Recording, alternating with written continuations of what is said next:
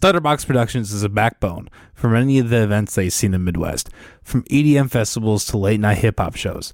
This company has been working closely with this podcast since the beginning, and we always have plenty of things planned for the future. So, if you're looking to plan your next Get Gear event, head over to their Facebook page to learn more today.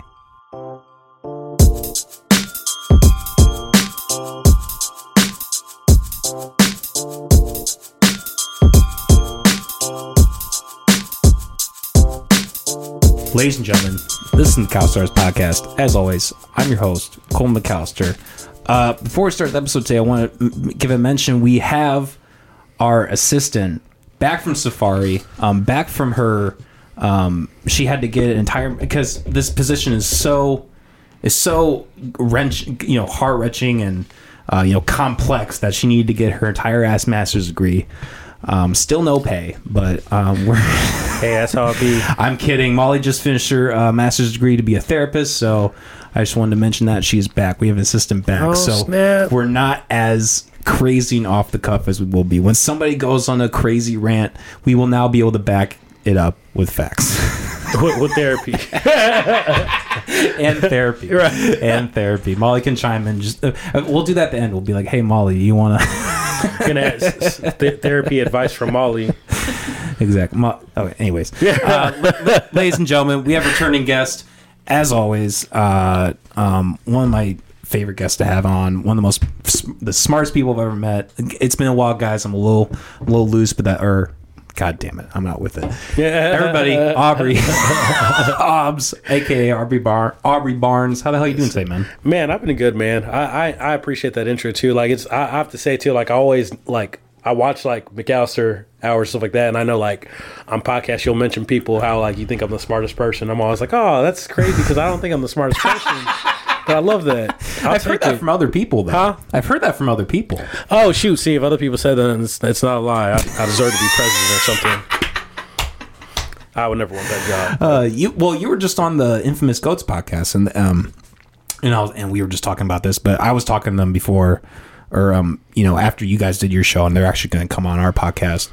Um, Yeah. but they said the same thing. They said like, yeah, it's smart motherfucker. Like you just you have a very like um nuanced perspective Yeah. on society and just everything going on, and I always really appreciate your take. Yeah, no, I appreciate that, man. I think it's just the artist, like the creative in me. Even though, like, I know a bunch of creatives and all that, but like the more I kind of look at like uh creatives like Van Gogh and stuff like that. I was just at a. Have you heard about the Van Gogh uh, experience?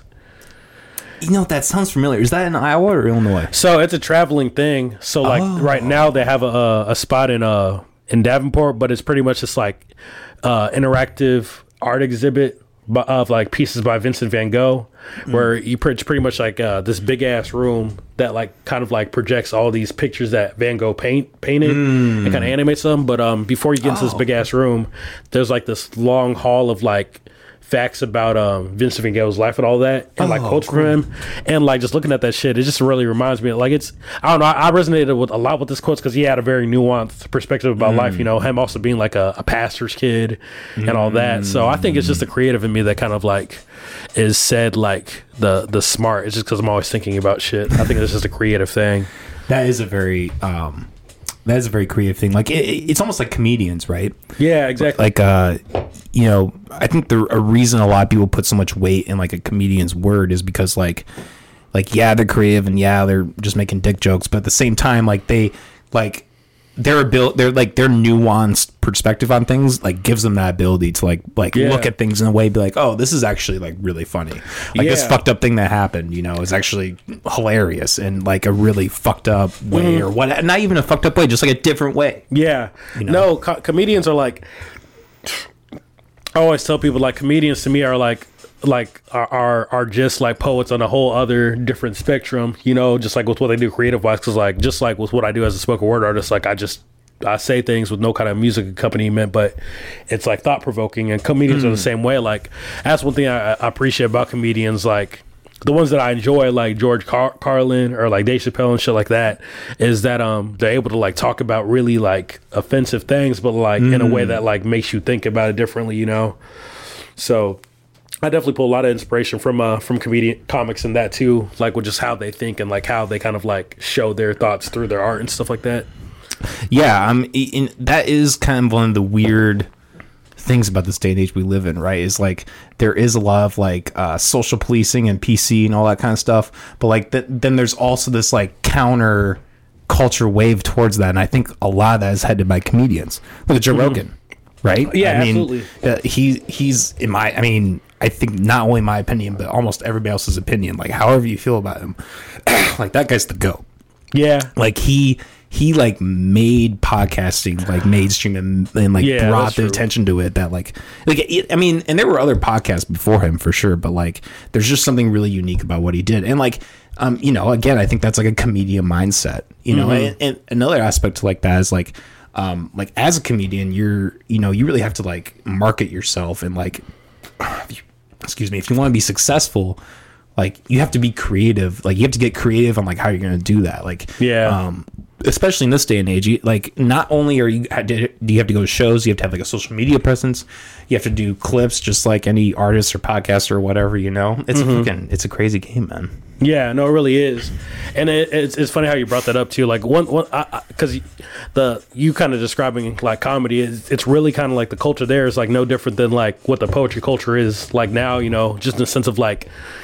I think poetry is like a thing, like spoken word, spoken word poetry more so, like has been kind of like progressing and being kind of an accepted, being accepted as like an art form, you know. And, and I said just just off of just the fact that like this past year, uh, the Grammys made like spoken word poetry uh, art that you can win a Grammy for and stuff like that. oh i didn't know that Yeah, it was just this past year, and this guy Jay, J. Ivy, who was on Kanye West's ear- early uh, college dropout album, he won the first Grammy for spoken word just because he had a spoken word album and all that. But Nice. he's from uh, some of Kanye's work and stuff like that. But um, for me, just like with with with that considered, I think it's good. But then it's also it kind of it has an opportunity to kind of dilute the art as well too. Because I feel like mm. the art of poetry, even though like any art form to me, like should be should be a medium where where we provoke thought or aren't afraid to like be vulnerable about the real shit in life because i think like when you think about it historically a lot of people who were like poets or artists were also like they had like positions of like some sort of influence politically when you think about it. You know like a lot of poets or creatives they're also politicians or something like that because they had a unique perspective you know? They weren't afraid to say shit that was like real, even though it was like going to push push like against uh the popular thought you know? But i think like with poetry it, it's kind of like one thing i'm always critiquing about it besides like the style is that like nobody talks about shit because it's almost like people are afraid to talk about something real out of the means of like offending somebody. You know the whole like the whole premise of like how some poets will like give people like trigger warnings before the poems is just an example of that you know? Like for me i'm just like i get it. Like if you have a poem that's like mentioning something that could like trigger someone's like past experience that's cool that you like give that like warning and all that but i'm like you also kind of take away someone facing something that like maybe they need to like face at the end of the day because I like agree. life's not gonna like life life don't got no trigger warnings Yep, it's exactly, like there ain't no trigger warnings for the for the white dude who's gonna call me the n-word from his car and i just gotta be like oh okay well cool you know would that make it better if they said trigger trigger warning I'm gonna call you. You know, it's funny. I said it because it happened to me just like two weeks ago, two or three weeks ago. Oh. I was with one of my students, and we're, we're it's it's ironic. Ironic is the fuck because I was just uh with one of my students like yeah, it was like two or three weeks ago for like a Juneteenth event, and I had them perform at it, and like it was their first paid performance and stuff. So like we're all leaving like happy. This high schoolers like, oh, I got my first paid gig and all this, and leaving a Juneteenth event, mind you, right? And right when we're leaving in like downtown Davenport, like the busy parts of downtown Davenport, pretty much like the downtown area, we see this like really white, scrawny looking kid, like with his head out the window, and he just looks at us as like, niggers! And just drives off and i'm just like this is the most weirdest thing because like for me i'm like i don't care. Like for me i'm like this ain't the last time i heard the word it ain't gonna be the last time i heard the word but like now i'm like now i gotta like kind of like explain to this 15 or 16 year old like hey man like this ain't gonna be the first time you're called it it's it sucks and all that but Yeah. it's like it's so weird but that's why i meant made that so yeah if, if you would have said trigger warning maybe it would have made it a little better because then I could have explained like, oh, like Cover your ears. right? He's gonna say it. but with that said, it's just like it, it's it gave the kids something to kind of like deal with that. That's that's human life. Like you're gonna have ignorant people. You know, I'm, I'm a positive nihilist. Like I believe that like though like there's always like a space for like having ho- hope that stuff's gonna get better in life and like you should to an extent.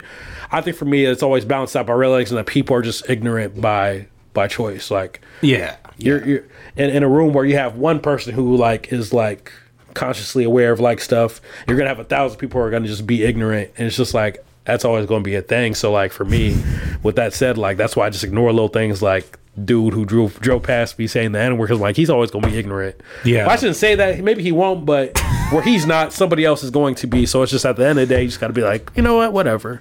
You didn't Yeah. get out your car and say it would have been a different different story we've had different ending. uh, no, I mean, I mean, you know, you talk about poetry. It's the same with film. Like you know, um, like you know, kind of more my like. Yeah, I really, I, I. I, I understand. I, I understand like the emotional um response and like like why people do that but yeah i think it does make people soft and i think like i, I just think the whole idea of a trigger warning just like um it really negates like open free thought like I, Yeah. I think uh like the reason that like films will have things that are like racist homophobic etc like unless you're like you know looking at like birth of a nation or like you know, yeah. like some like really ignorant piece of like you know some really ignorant filmmaker like unless you're looking at something like that like most of the time um, when films like are depicting that, it's not because the director's racist or the people are racist. Yeah. Like, like if they have a movie where they have like let's say they have like a like a southern like like Django Unchained for instance, right? Mm-hmm. Like that whole movie, there are white people saying the n word like the entire movie. Yeah. It's crazy, but like. It, you almost kind of appreciate it in a way because it's, It's like this is how it re- yes this it's, is that's how it really, happened. You know, that's it's it's it's it's, This it's is why like, we should hate that. This is why we should like look back on that time and be like, oh my god. But if you just put trigger warnings and just say, and just like make them act like oh hoity toity, you know, like yeah not real, then people are people are gonna forget that. People are gonna forget about like you know the things that were really oppressive, and they're just gonna you know, yeah. we're gonna get into this thing where it's just not even real. Yeah, you know. Yeah. It, it kind of takes away the. It, it takes away like growth and development of people at the end of the day. Like Mm-hmm. you know, because again, it, I, like even the movies you mentioned, I think about like recent movies, like even The Revenant. I just saw The Revenant a couple days ago, but like the Mm. That's the one with uh Leonardo DiCaprio. yes yes Where you got to talk They about that. the in that one. Huh? There were, there were there black people and they used the N word in that movie. There weren't black people, but they were they referred to Native Americans as like a black like yeah. Oh, I see. I see. But they like were- yeah, they called them like derogatory terms that like is known for for uh Sure. black folks, you know, and Sure. stuff like that. And even Pulp Fiction, you know, like the Oh, yeah. word using that one. But like I feel like where you could get mad and say cancel this is the other again, like I appreciate the realness of it because like nobody's like you, you gotta even think about the actors. Like to be a to be a white actor and you're told by the the producer, hey, you gonna say this N word like I got to be able to be like, man, like I get it, and the fact that you follow through, there's nuance to be like, man, I'm, I'm, uh, there, that there's some bravery there, sir. There's some cookouts that are not going to have you at them because of that. But again, it's like they're just reflecting kind of like real shit that happens, you know. But Yeah. I feel like as long as like that trigger warning thing is there, like it kind of like it make it gives people uh, uh almost like um an excuse to be ignorant you know because like w- when you have things that like don't show you harsh realities of life you'd be like oh well i didn't know because of uh, the trigger warnings and stuff like that. I didn't pay attention to the things that were gonna like make me like look at hard shit and like maybe like wrestle with it you know? So that's my whole thing like if we if we get so caught up in like how people are going to to feel about this in a in a in a negative way because like some usually our trigger warnings like aren't really like there's people who who who enjoy like the honesty behind with shit when they like face something hard in in a piece of art, whether it be like comedy, um, poetry, or even like movies. You know, there's some people who will like be like, oh yeah, like that. I've had that happen to me, and I could have been triggered, but I'm gonna let this be like a transformative moment to be like, damn, like that shit did did hit. You know, so Yeah. Well, I mean, eh, let's even look at like um like the suicide type of shit, right? Like let's like uh someone cuts themselves and like this trigger warning whatever. Like maybe there's someone who's suicidal who like would watch something like that and actually come away from that being like, "Hey, maybe I shouldn't kill myself." Yeah. Like there could actually there could be a potential where they they could actually benefit them. Mm-hmm. But when you like when you make this line and then you're like, hey, we're just gonna cut it off here, you um, negate that potential, and it's really sad. I think, and like, Yeah, I think that's something as both of us as creatives kind of like, you know, find that like sad and upsetting because like, um, yeah, I mean, like you'll like we said, like life is hard, Mm-hmm. like, and some of the beautiful things that, um, like this, like this, the even though those things are bad, there's sometimes beauty that comes out of that. Yeah, I would even say a lot of like the the said intelligence that I have. I don't think I I don't like give ode to like anything that I've read. Even though I'm a big book reader, I love reading Sure. books and shit like that. I think a lot of it is because like I've I, I allow myself to like face like hard shit, and I don't try to like pretend like it's not there. You know, in, in in the sense of just like the whole suicide thing. You know, even having a having a, uh sibling who committed suicide like a year and a half ago now, like I, I could easily be like, I don't want to hear anything that's like about suicide because that'll trigger me. Which like, there's nuance to even that of just like if if you really if your gut really can't handle it, cool, don't do it. But also like ask yourself why and kind of do the work of like realize and, and kind of like helping out that too. You know, but and if you can't handle it, don't demand it on other people. Like Yeah. that's a big part of the movement that really peeves me. Is like, okay, if you don't want to watch it, fine, but then don't like demand that other people like align with your Yeah. you think. Yeah, there's a lot of ego in that. To just because Exactly. in that what you're saying is that everybody Exactly. should think the way you're thinking. It's just like you know, at the end of the day, like you're one person Mm-hmm. to like a world full of billions of people. You know, not saying that your your reason is is not valid, but realize that it's that's your reason. Not all people are going like fit in it. So like, yeah, I get bothered by that myself too. Yeah, exactly. You know, kind of. I kind of debated whether I was going to bring this up, but kind of around the subject, I uh, I'm not. Go for me- it. He's giving me a look, um, I, I I recently appeared on a podcast, and I won't mention them because uh, you know I don't like doing that when I like like if I have controversy, I don't like like mentioning the person because I think it just kind of feels that like that's the whole reason it happened, right? Yeah, It's like yeah, yeah. For, um, but kind of mutual friends of ours, which is kind of funny, but um. Um, I went on their podcast and they kind of did like a gotcha moment on. Uh, I did this bit where, um, you know, Rare Doozy. Have you heard of him? Yeah, yeah, yeah, yeah, yeah, yeah. Yeah. So me, I mean, I've had him on the podcast like three different times. We're I I consider us friends. Yeah. And we had this. I had this bit where I was like, um, like how much does it cost for an N word pass? We were all just like laughing and Oh, joking yeah. about that. And I like they literally had like a, a light. Wow. they had like this big beaming light like directly on me. And I'm like, I even made a joke. I'm like, is this why guys have the light? Yeah. well, no, it's really shady because like, um, like there was just a lot. There were a lot of other people there like for no reason. Yeah. And then like, uh, they, she like showed me the notes. She was like, "Oh, this is what we're going to talk about," and like she didn't mention that. So I almost kind of felt like they were like setting me up in a way. Oh, And wow. I, I think I did a pretty good job defending myself. I was just like, you know, it's it's humor. Like if you don't fuck with it, like that's fine. Like. Um, but like I don't, I like, you know, I think there's a lot of hyperization around that word, and like I just, I don't know. It was, it was, uh, it was an interesting experience. Uh, you know, uh, facing that like that culture of people who are just like, um, like you know, because of your background, you can't make these jokes. Oh You know? yeah, man. That's and it, It's a weird topic. Yeah, it's crazy that you brought that up because I it it was funny because like uh I think I saw that I mean I saw the episode. Oh, okay. But You then did- I also you did watch saw the episode. The Yeah, yeah, yeah. Okay, okay. So um my friend um uh, one of my homies uh who used to live in Des Moines and all that. I think he posted a snippet of that on his page and Oh, was really? like, like this is why I don't trust this guy. Like I've always had something out for him and all this Oh damn. and all that. And for and for me, like, uh, like and for me, like, it, I don't know. Like, I think again, and and, and I'm speaking just yeah, knowing. and, and if I'm an asshole, I mean, tell me. Like, tell me. You know, no, I don't think you're an asshole for it. I think just like it's it's it's one of those things though of just like I kind of.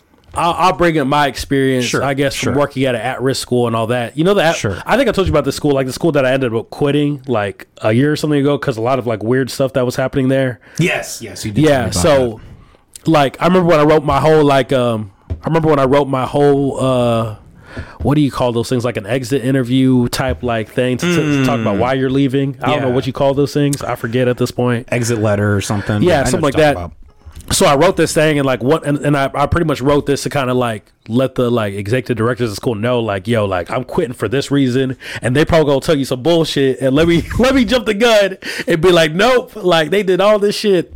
But um one of the things I mentioned in the uh, letter kind of critiquing the school is that like how like a lot of the staff that I work with not a lot there was a couple I should say there was a couple uh like in the more literal sense too who like literally would say the n word around me you know? Yeah. like i had i had one dude who like he was talking like he said it to me in context of like talking about another student. So he wasn't saying it to me directly but was still saying it around me and all this.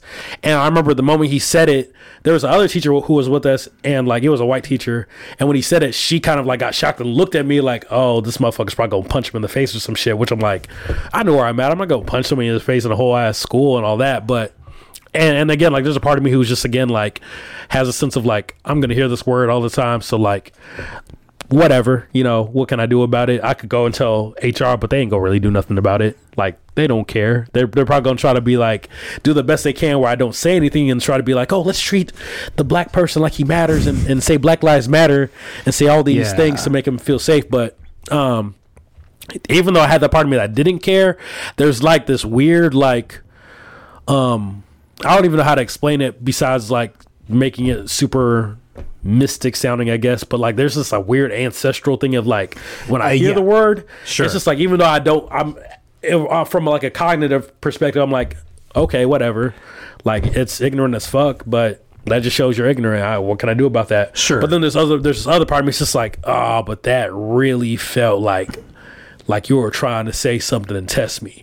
And and I said to say that like though like again with me watching the episode you, you weren't being an asshole in any way shape or form but it's just like i guess when it comes to understanding the word and realizing that like there's a lot of people who who who still kind of feel that like I understand. That. you know yeah. that that even when it's not even said but even when it's like close to being said like it's just that thing that like is just felt you know and i think for me and and i don't want to say this is like to make it sound like a bad thing so I don't want anybody to hear what I'm not saying, but like when you have people who who aren't as like aware of the word just being a word at the end of the day, like that can't hurt you, you know, I don't think it like it's uh, again like it's and it, it it doesn't dilute the fact that like it hurts. I don't because again I still feel it and all that, but once you have people who don't know how to make those differentiations of like this word and all that, you're gonna have those people who who who try to get to you in those got you moments and all that because like that word as as much of as much as it is just a word and doesn't like do anything to you physically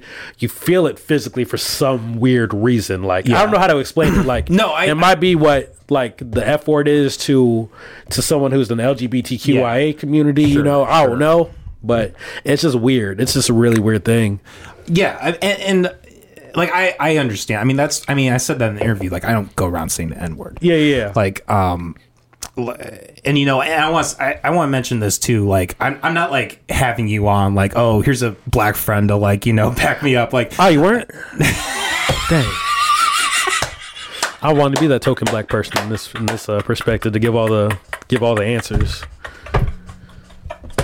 Now it's, it's just like I was here for just normal as reason. I felt special, but now I don't no more. Oh no. Well, I, I wanted to mention that because that was like that was the part of the interview that like that that was when I had the red flag in my because that's how she framed it. She was like, "So you have a lot of black people on your podcast," and that irked me because like I don't think about that. Like when I'm scheduling people, I'm not like, "Oh, I need to have a black person on." Like that that, that doesn't even like. Eh, Aubrey, you're here because you're my friend, and I respect yeah, you. Like, yeah. you being black doesn't It don't got nothing that to doesn't do with function it. in my mind at all. So Yeah. like when people frame things that way, it just immediately irks me because I'm just like, like no, I'm not playing a card. I'm not like trying to do anything. I'm having people on uh, who I find interesting. Yeah. You know, Yeah, and and, and, and again, like I think it, it all it's all it's all perspective and proximity. Like I, from for me, I know that because like I've known you for the last like what three three four years, three Yeah, four years. You know, a person who doesn't and only has context of like a podcast of your of, Yeah, of course they're gonna sure, have like that whole sure. like you know and and that's the thing you know I, I don't know like it's like I said I, I'm very kind of like careful my ism of it Sure. to not like make people feel like they're just in like that they're just soft and all that I think there's almost like you know I, even though I have the perspective that I do it's it came from just like growth that I've had to do in my own personal narrative where I'm like, you know, with all the shit that I have going on as a human being who just happens to be black, like Sure.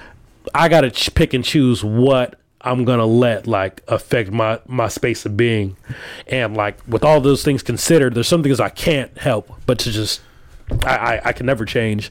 So for me, it's just like if a word and its effect on me is something that I can change and and be less of a thing with like all the things I got to worry about being like less than one percent of a black person who who works at a private school, um, being someone who a, a black person who lives in, in a, the predominantly white part of the Midwest, which has all these weird stereotypical things like. I got to pick and choose for myself of like what I'm gonna let affect my day, you know, and some people don't have that awareness to just let everything affect their day, you know, and it's just like it's it doesn't mean that they're not conscious enough or not this, but it's just like it is what it is, you know. So I, I kind of hold balance of like understanding why people rightfully understanding why people kind of like still get bothered by that while realizing that like that's just not my narrative anymore, you know. Yeah. Well, and look, I mean, like, you know, when I make that kind of humor, I'm not like, I know it's going to offend people. Like, Yeah. I, I understand that. Like, it's it, it's not like I'm being. I mean, maybe I'm being ignorant, but like, I'm not. I'm not being ignorant in the sense that like I don't think that what I'm doing is offensive. Yeah. Like I understand it's offensive. I understand it's edgy, and I'm poking fun at things. But um, I think when people take that and then say I'm racist, it like it. I guess it just kind of hurts. Especially when, it hurts when there are people who I respect. Yeah. I mean, if if there's like some jackass is just like, uh, fuck you for, I'm like, okay, whatever. But like, if there's somebody I have like a genuine respect for, and like they don't understand that, and like you know, and they're people that I know, people that I've had in the podcast, like, Yeah. when they like direct that same kind of, um, you know, that same kind of thing, it hurts. Now, I mean, I'm not going to say that like.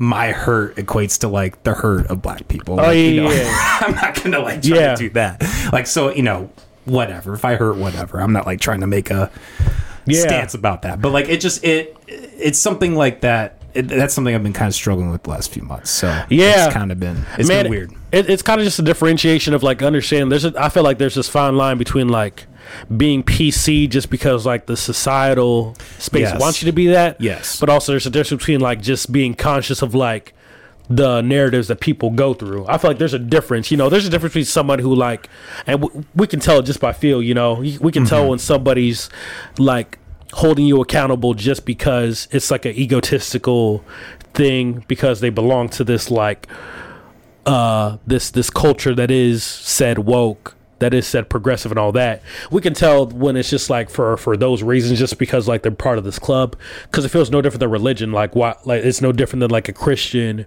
who may hold you accountable for this and that and the other not because it's right or like because like it's with humans in mind but because their whole religious club wants them to say that so they felt they gotta say that because their club. Yeah. and like, for me like that's that shit just feels like fake and it's just like at the end of the day, that, that that's fake. But I feel like there, there's there's a difference between like really kind of just understanding like uh the the narrative of like hurt and like trauma. I guess that like other people's go. It, it's it's almost like if I if I have like students right. And I say this just because of with my program that I run, my my nonprofit. Like I have a lot of students who like are part of that LGBTQ like IA plus like community and all that. And it's like uh, with that understood, I know kind of like I, sh- I should say, I mean, I guess just say more so that I assume the kind of like traumatic or hurt narratives that they go through. So like, with with that considered, like there's certain like I won't be like, hey, can I like, do, do you mind if I call you the F word? You know.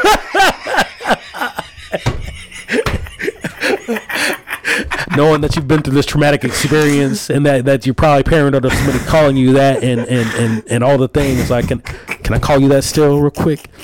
Can I call you that real quick? You know you know what I'm saying though? It's just like almost Yeah. Again and then Yo, my F. Yo, buddy. right? You know, that's kind of a weird. You know, kind of on that same topic. The uh, topic, the word queer. Yeah. That's something that like has just like I remember I was in a college class like a year ago, and this lady was just like talking about LGBTQ stuff, and she just was like using the word queer freely, and Yeah. like I remember when, and you probably know like experiences too, like when we were growing up. Like that was like the N word for Oh, queer- yeah. for gay Oh, yeah. people, you know. Yeah. And she's just she's just like. I'm sitting there like, what? just saying it just just just like just like it's uh, just a regular word. That is crazy This to think about. Yeah, Like what the fuck? that that word would like get you whooped as a kid or something. Yeah. But like now it's just like such a it's a it's an identity It's to weird. yeah. No, it, it is crazy. You know, it, it's I wondered, and, and, I, and I'm saying this as I'm thinking about it too now, because like knowing that it was like an offensive, like super offensive word, and still like I guess in context, it just depends on who's saying it, how they're saying Sure, it. sure. You know, but that's the key word, context. I think that's the thing that nobody thinks about in this conversation is the context. Mm-hmm. Even look at Joe Rogan, right? Even Joe Rogan using that word. Say it's you, you can say that's right or wrong, but like I don't think that was racist. I well and I, and you know here's the thing we don't know because how they cut that clip was so shitty. They just like it was just every time he said the N word and they just bleeped the whole thing out. So he had like Mm-hmm. no context. He just had this video of bleeps and Joe Rogan just Hey, really, I didn't, I never saw that before. Like, oh, you didn't? Nah. Yeah, he said it like I don't know, thirty-five times or some shit. That's over Mm-hmm. like you know, fucking uh, seventeen hundred episodes. So it's not Mm-hmm. like he's like throwing it around nilly willy. And like, I, I but I think from what I understand, like every time he used that word, it was like in context. He was like referring to the word. Mm-hmm. You know what I mean? I think it's almost to the point where like if you just refer to the word, like that's whether that's right or not, whether that's right or wrong, that's construed as racist. And I just don't think those two things yeah, correlate. yeah, it's, it's like a tricky space for sure because like it's uh, Yeah. like word context does have a, a, a place at the table. It's almost like you know, it's it's almost like my whole my whole uh, thing earlier. You know, like with with this teacher uh, who said the n word. Like he wasn't saying it to me, but he was saying it talking about another student. So it's almost like. It's almost like that self question of like, ah. all right, do I get He was, like, offended quote- still he because like, he's not saying him. it, or do I get a? It's but it's almost like you know. So like for me, I think it's like with that considered, it, it all kind of goes back to the space of like I don't know. It's it, and, and again, it, it, it's such a delicate balance, you know, to hold of just like yeah. it's it's the, it's really kind of like understanding or asking yourself the question of like like will this uh, offend the person like will this affect the person next to me and all that and like if if if your que- if your answer to that is like I don't give a shit I'm still gonna say it then it's just like okay cool say it but like you, you can't take away the fact that like someone's still rightfully going to take that in some type of way shape or form even though the context was like not at them. It's just this really I don't know it's this really weird place you know of just like figuring out. But I I, I don't know. I don't know You know, I listened to a um, Molly. Do you mind looking this up when you get um Lex? Type in Lex Fridman N word podcast. I want to know who this guy's name is. Um, but he's this black author, and he went through this whole free. Uh, just type in the N word podcast. Um, he did this whole inter- like three and a half hour interview with this guy who wrote. And I'm not gonna say it, but like he said, like it, the book title was called like the N word, but like the with the R, like actual word. uh Yes, Randall Kennedy. There, or Kennedy. Just look that name up, Randall Kennedy. Um, but he he did this whole thing where he dissected like the use of the N word and like you know he even said like you know he doesn't think there's anything wrong like as long as everybody in your party or like you know people around are okay with it like he doesn't think there's anything inherently wrong with like a white person using the N word in context you know and he he uh, you know he went through like you know, just all these different ways to like, you know, refer to black people derogatorily. And I don't know. It's a I highly recommend it. Lex Fridman, um, Randall Kennedy. He wrote, yeah. Um, what, what can you click the title of the first book? I'm not going to say the title. I'm not about to get clipped, but it's the N word, the strange career of a troublesome word. Um, but yeah, uh, so I guess my point is like there, um, there's a lot of nuance to this. I think, Yeah. and I think it's, um, I think people should explore that.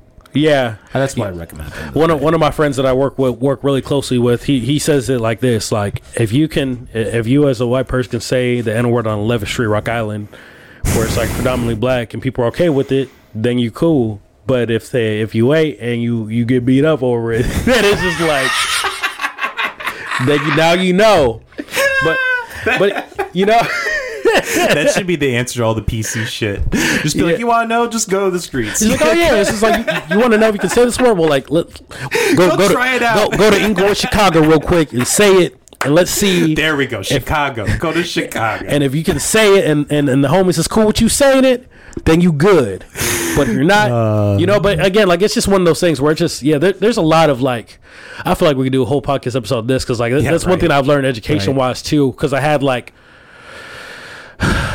it's crazy just just the the, the context, the the nuance of it. Where like when, I was an at risk teacher, there was a student who uh who was a white student who uh who who who like I've had students say the n word to me a bunch like in the last seven years of like working at risk. You know, I think that's why I left it. Even though it doesn't mean that like at these other schools ain't nobody gonna call me the n word. it's just a lot more prevalent in these settings. But there's this white kid who uh who uh who would say the n word at her school. And like I used to get like I used to get offended by it and really bothered, but then like realizing that the student like he's from low income like a low income neighborhood, you know, like a lot of his like friends that he ran the streets with, did like a, a, lot of like gang activity with were black, and like he grew up with these kids from like kindergarten to like their ages now, and like when you have friends like that who you grew up with and like just doing like even when it's doing like shit that you shouldn't be doing, like there, there's a sense of like there, there's this weird like sense of like um camar- camaraderie there you know? Yeah. where like these where these black his black friends again these 16 year olds you know they would let him say the n-word you know? And because in that context they let him say the n-word.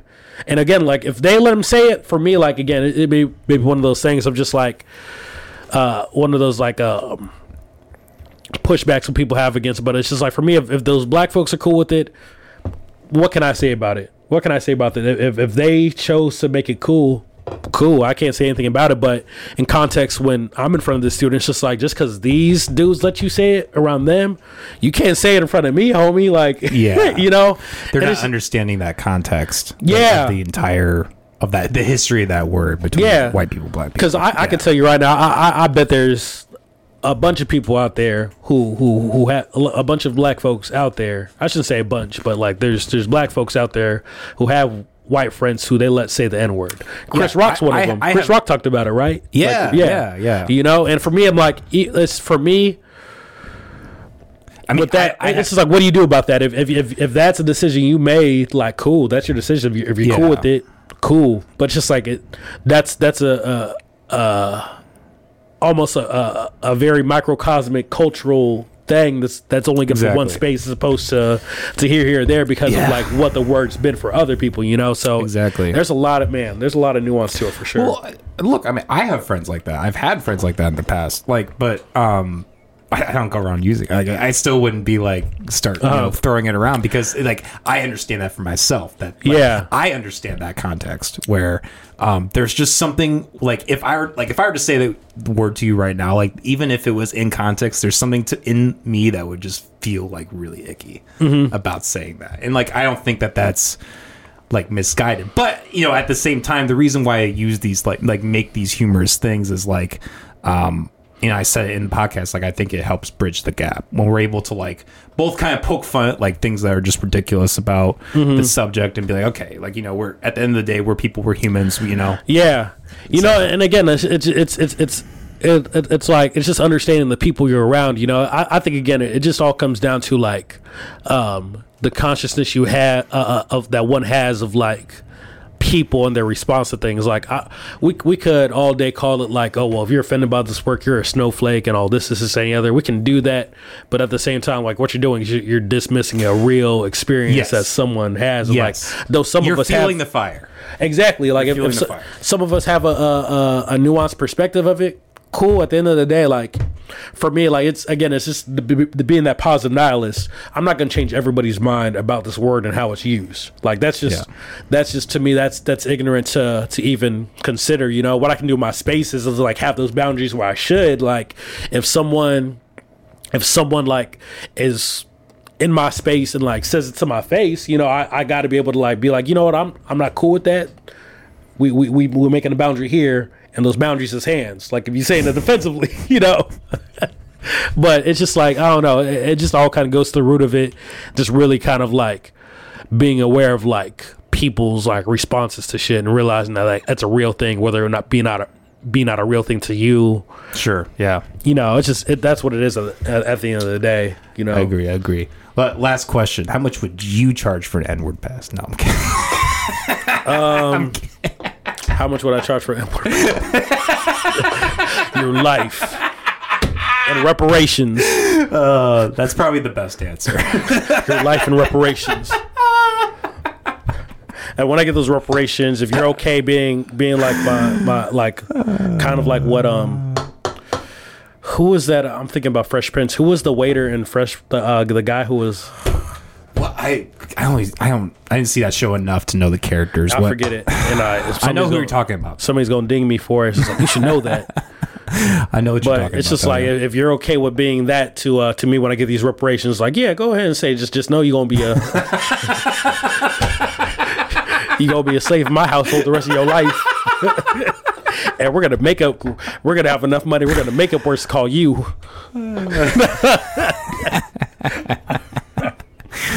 Uh, that's good shit. So, so, um, so let's talk about why. What, why?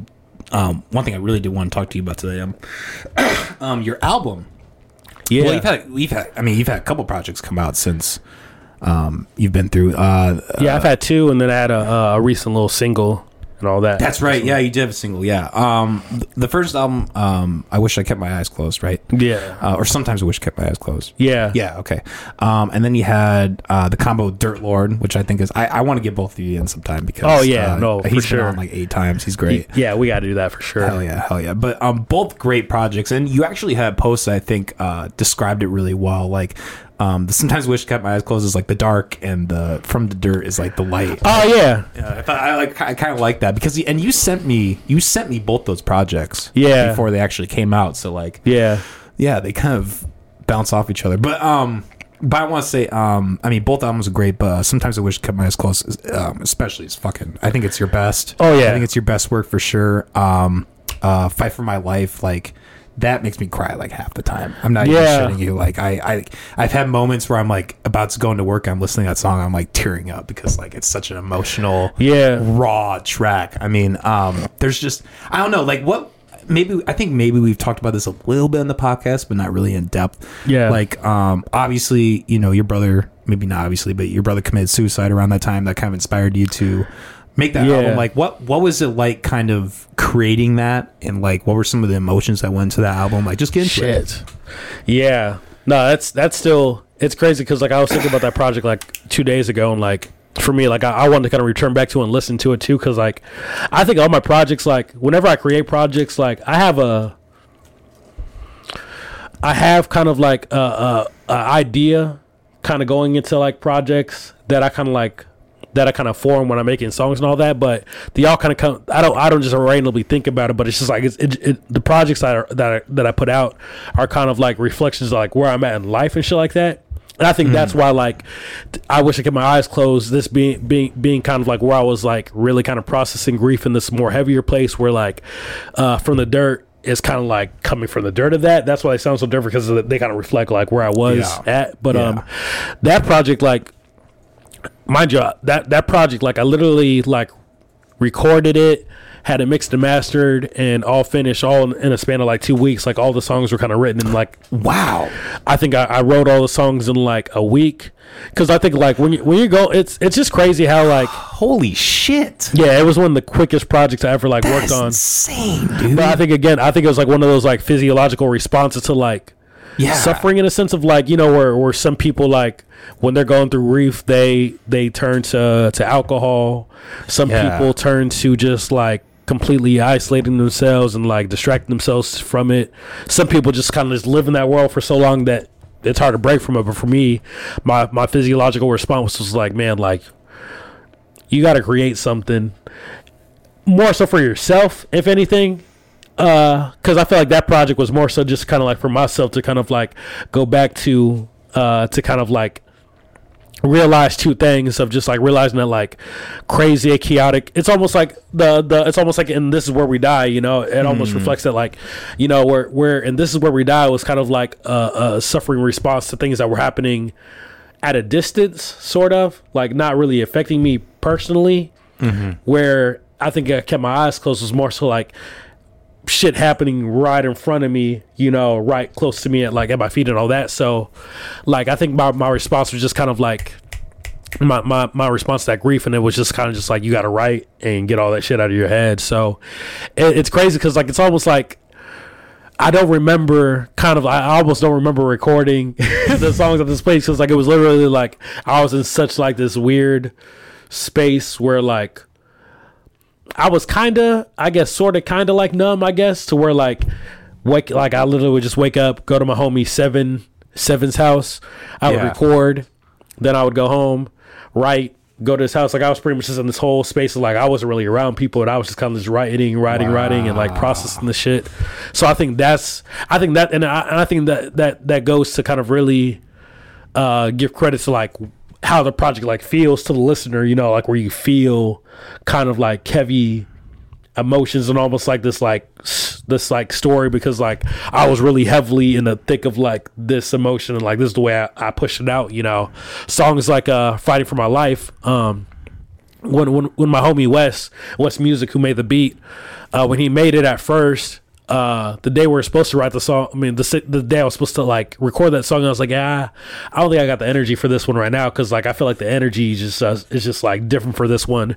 I didn't record that till like a month later after the beat had already been made and stuff like that. I just had to like sit with it but I think I, I say it to say that like that was the kind of like intentionality I put behind the project where like I recorded songs fast, but I also was very kind of mindful of like, okay, like I gotta really make sure I'm making this like that I'm putting my whole self into whatever record this is, whether it be like Mirror Mirror, whether it be like Three Eyes Open, whether it be like the ILY song and all that. So um it was it was a crazy it was definitely it was an interesting project in the sense of two uh literally the last day they recorded our last song for the project my homie who was like um Bri, uh, the, my homie who mixed and mastered the whole project, they had like literally the last day, uh, him and his uh, family had to move to a whole different city, like Oh, close to wow. Chicago, just because a lot of circumstances that happened. So like we literally got it in right before all this stuff happened, and like the studio recorded it, recorded it at was not a thing anymore, and it was almost like this kind of symbolic thing of like, okay, cool, like I think that was me just like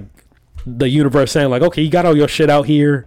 And like now this place doesn't exist anymore. So it's almost like it's weird to kind of go back and think that like Holy the project shit. that i made the project because like i was just in this really weird space that i've never been in with a project where like everything kind of just came like so quick but also like there was there was there's a timeliness and intentionality that was put into it too so it's definitely one of my favorite projects 'cause i feel like it was one of my realest um projects first and foremost, but also the creativity that was put into it too. But suffering does that to creatives, man. We say it all the time, you know. Like we we get the the best shit out there when we're like going through crazy stuff, you know. That is incredible. Holy sh! I wow, written Yeah. in a week, recorded in a week, and like it.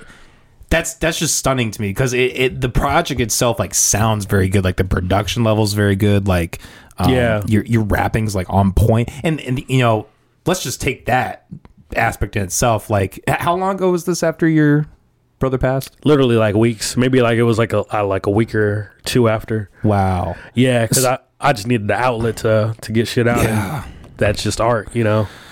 Yeah, well, I can't even imagine like have like being able to compose yourself enough to like put out like actually like spit those bars and to like to spit like you know like the what what like you know Yeah. there- there's oddly some songs in that there like Three Eyes Open like um that song is like actually really high energy like you're talking about some really raw shit but like it's like a it's it's like you would think it's like a song in the club like going but it's it's Mm-hmm. ki- it, you know that's kind of similar like what Kendrick Lamar does too like uh Yeah, you know, like how swimming pools is like a song about alcoholism, but like it's painted as like this, you know, Yeah, there's kind of yeah. juxtaposition. Yeah, where it's kind of like this like fun song, but then like at the root of it, it's talking about something like deep. Yeah, it's, I mean that's the aesthetic that I just kind of create under. I, I, I've just Mm-hmm. like grown to just like accept that we're like.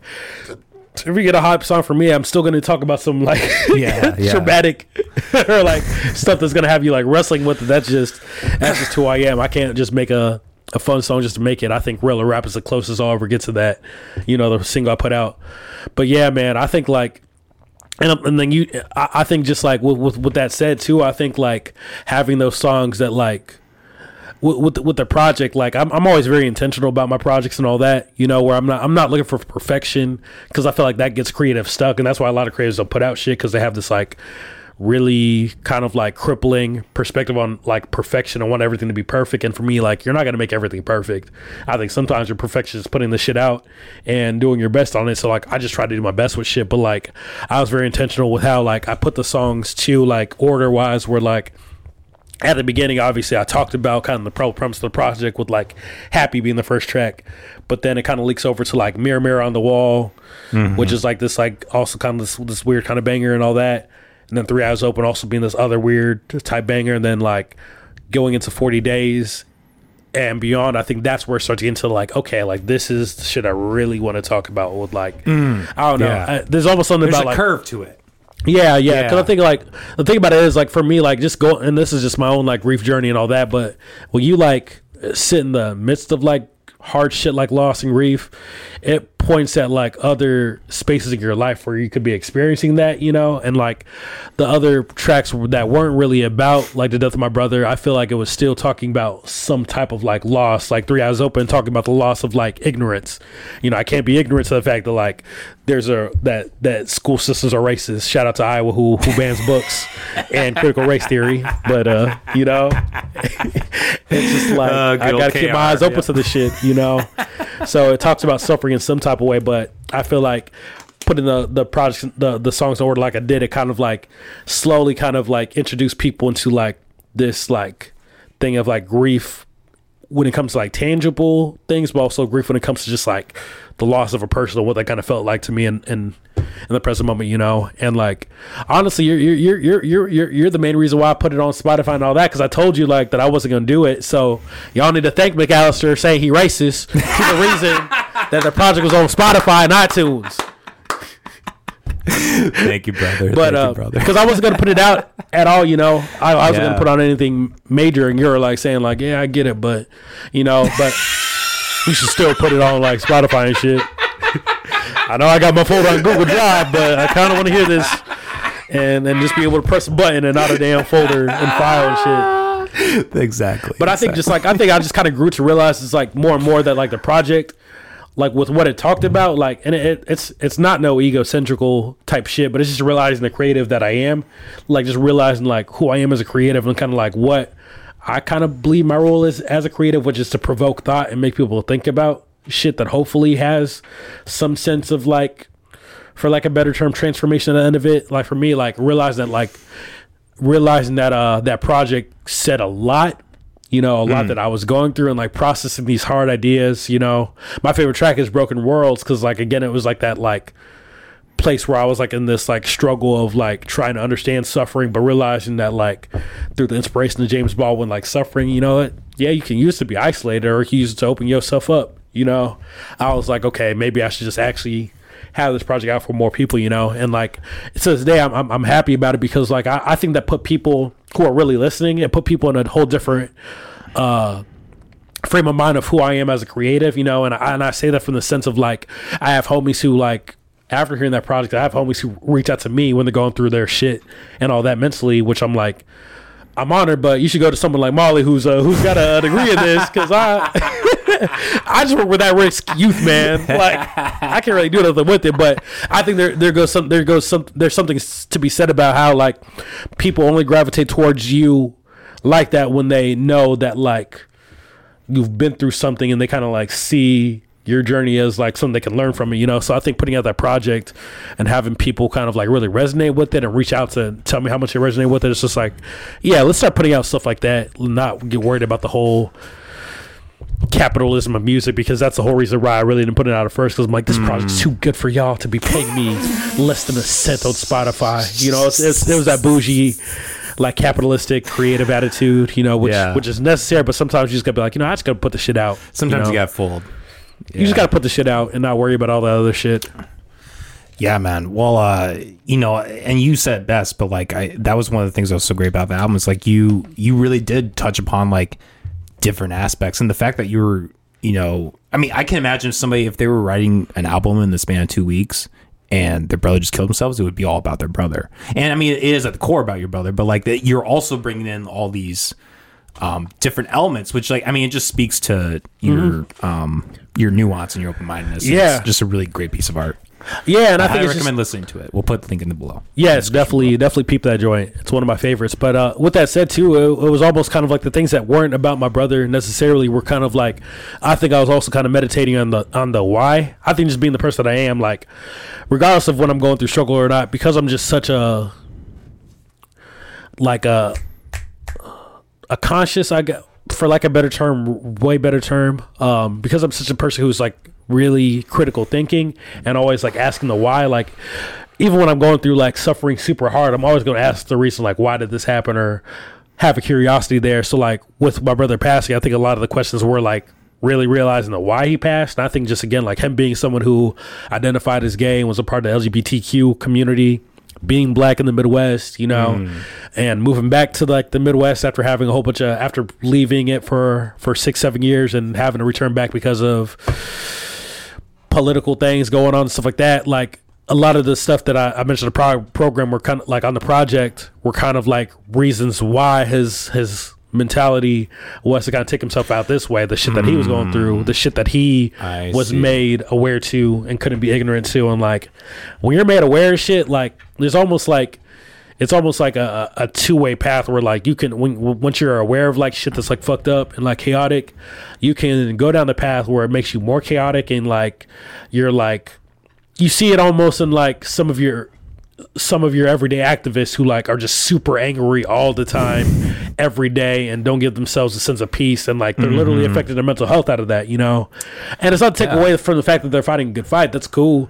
But like there's it's something to be said about how like there's almost no more attention that's being paid to like your in world in your inner world and like how mm. you're fucking it up by mm. being so anxious being so stressed being so whatever because that shit's fucking up your your life expectancy you know? So like you can go down that path where like you're just super living in the thick of like oh I live in a chaotic world, Yeah. and like, you know, and, and live in that, or you can look at it and and have a sense of acceptance. And mind you, when people say when people hear the word acceptance, that means they they usually kind of take that and run with it and say that like that's you're saying that you saying that's pretty much you saying that like you're okay with like chaotic shit happening in the world, which is the op- uh, exact opposite. I think like you care all the more, but you're you you realize that you got to be intentional with that care you have for the world by realizing that there's some there's some shit that you can never change like the death of my brother. I can't bring him back. All i can do is learn from that experience accept it and be like what is this saying about myself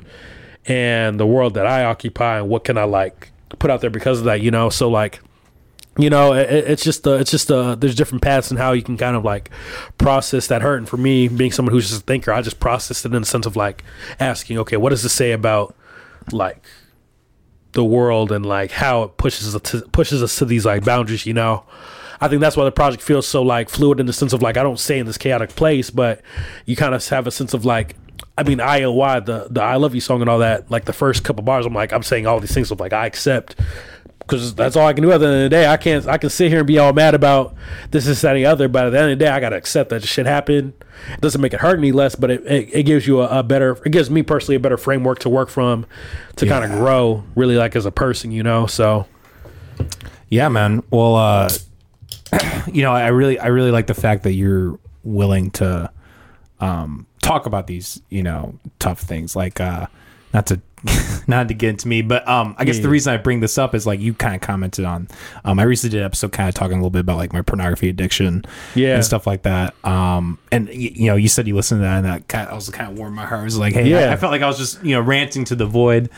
Um, but yeah, man, I think uh, I think talking about like difficult things, talking about things that people don't really want to hear about, I think that's important because Yeah. um, I mean, I like you know, for me struggling with addiction, like when I hear somebody like um talk about their experiences and like like from a, and like from like a like specifically like a non-religious point Yeah, Like, that's- exactly. that's the part that i like really struggle with that aspect is like there's a lot of people who will just like um they'll view it as like oh you're being sinful and like that's the entire you know crux of their argument Yeah, it's like, yeah. no this is actually like really harmful in a lot of ways like you guys are really ignoring a lot of like um Yeah. real like you know psychological issues that come from this yeah. um I think that's why I think that's why all the more kind of like appreciated just like you having that podcast episode and also like you mentioned that in in, uh, in your project too, like uh, the uh, lust Yeah, yep. You you you talked about like that uh, that pornography addiction and like and all that, and like what I appreciate is that you talked about it and being somebody who's not you don't have a religious angle, like you don't have like nothing affiliated to it. I think that's a healthy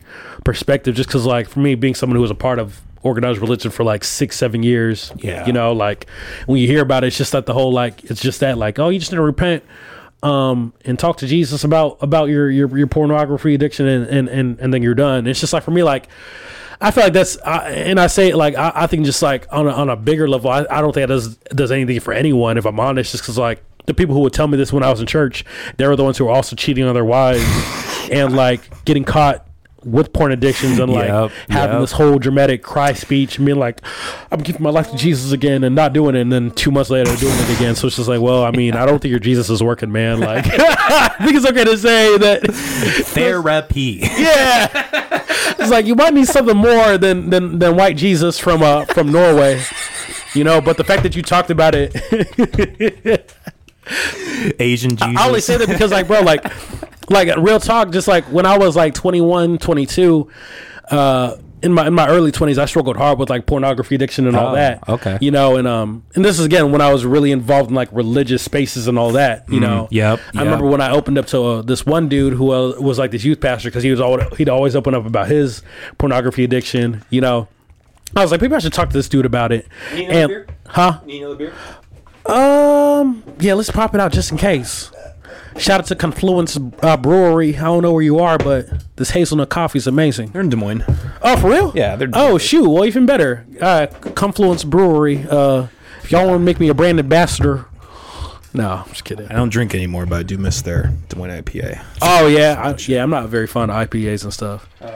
But um, yeah. So I, I I I told this like youth pastor, I was like, hey man, like I've been struggling with this, and I kind of see you being someone who overcame the journey. no pun intended. My man. I I I, saw I seized the moment. I saw it and I seized it. I seized the moment. but um but um this pastor he's like, Yeah, man, just uh meet me here at this coffee shop on Monday and all this. And I'm like, Okay, cool. Meet like me in the back alley. I'll take care of all your problems. it, it's crazy because this guy is not a youth pastor anymore because of like stuff he went through infidelity wise. So like I wouldn't Anyway, know- sorry, you're talking to your you're talking to your pastor. Yeah, so like I met with him like on a Monday, and like it was just for lunch and all this, and like the meeting was literally like five minutes long. He just sits down, and he's like, "Okay, let's just get the crux of it. Um, you have a porn addiction. You should just pray more. Bye." And then he leaves. I'm like, "What the fuck? Like, what kind of?" You know, but again, like it, and again, like it coming from this person who like engaged in just like like more of his porn addiction behind closed doors, and like ended up being like disloyal to his wife and all that. It's just like I don't think this whole praying thing. I think there needs to be more to that, and I feel like the context you bring, someone who does have a religious angle, it's all the more kind of like appreciated all the more because like there's no angle to this. Where this guy, his angle was like, oh, I'm trying to bring this guy to Jesus more, i.e., I'm trying to bring him to my church and deeper into this religion and all that. You It's know, so destructive, man. It really and is. it, it dodges it dodges like really important things. Because for me, I, like I, I'm, I'm I'm one of those people who like I believe that like I mean yeah. Porn addiction is definitely like unhealthy. Again, and I think you said in your podcast, there's some people who can watch porn and not be addicted to it. And it's just like, cool, if you can do that, cool. But I know my, I my think there are narrative is just many. like because I was because I was so addicted to it at one point, I can't do that and not go back to these like Same. spaces mind wise. If you can, cool. But I, I I would dare to say that like that's that's very special. I think, yeah, You know? I think that group of people is very, very small. I Yeah. think, I think a majority of people who are like in a relationship and using pornography, like I think it's not good. Like that's not beneficial thing. Yeah, it definitely affects it, you know. So there's something to be said, like to be able to hear from like a non-religious angle is like is dope. So and and people people people appreciate those conversations, uh, uh, appreciate those things, man. Like in in both art, because again, like you shared it on your podcast and through art, man. Like I feel like people appreciate it all the more when like people put out real stuff like that and I'll, I only say that just because like for myself as a creative one thing that i'm always hearing from people when it comes to like their um compliment on my art it doesn't really have anything to do with like the creativity of it or the production of it or like the writing of it but it's more so that like i said some real shit something that's authentic you The know honesty. Yeah.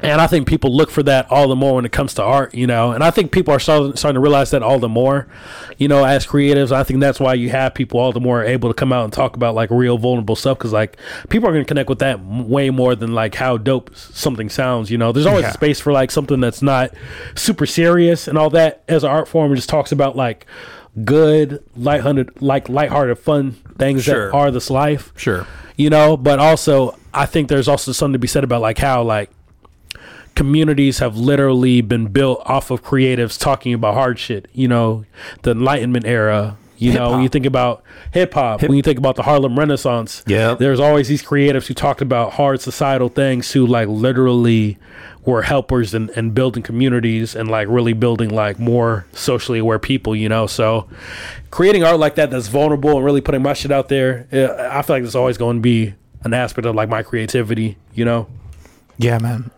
Well, you know, I fucking love and appreciate about th- that about you, man.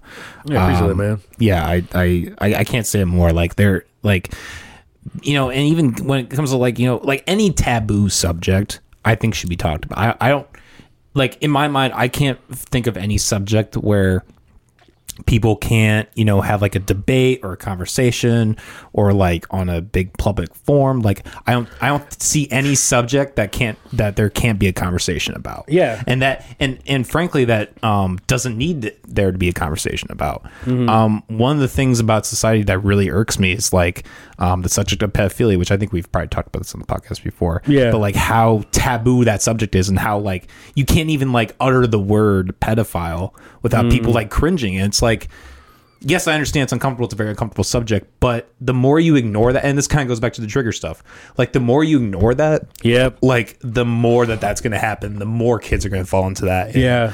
um like th- the best way to combat that is awareness and And actually talking about yeah. educating people understanding like why these things happen Yeah, no, no, I, I absolutely agree with you. You know that I mean that's why even with like with what I do now as an educator, like I never like shy away from like talking about hard things because I think like I've just kind of like learned like the art for myself personally of just how to like bring up hard things in in a way where like we can have a conversation about it because I think like it's it's necessary to have that as a skill. I think like as Americans and all that, I think we just not never really learned how to like have hard conversations about things and just Yeah. like being able to like have conversations without putting it under the realm of like debate.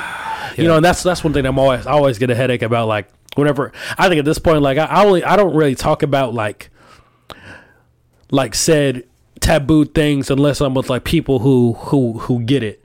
You know who I can have a conversation with because like I feel that, just yeah. just the world in general. I think like again, we don't know how to deal with hard stuff. We don't know how to deal with vulnerability um, as, as a collective. So, like with that said, like we just try to avoid it because like we don't know how to have conversation without getting like offended or like calling it a like or getting into like an argument about it. Like I remember when I used to talk to people about stuff that was like hard, like hard conversations and all that, and we talk about it. And other and the conversations I would hear like, oh, that was a great debate. It's like we weren't debating. Like we need to unlearn that shit. Like we can have a conversation and not it being a debate. You know, like and I think I think that's why I, with like what I do as an educator for for both my nonprofit and what I do as a as a main educator, like I'm always like leaving the door open to talk about things that are going to produce like critical thinking skills, you know, because to be able to act, have effective critical thinking skills, you got to be able to talk about really hard things that are like way outside of yourself. Because Yeah. like when you do, you're all the more willing to like listen, you know, and um,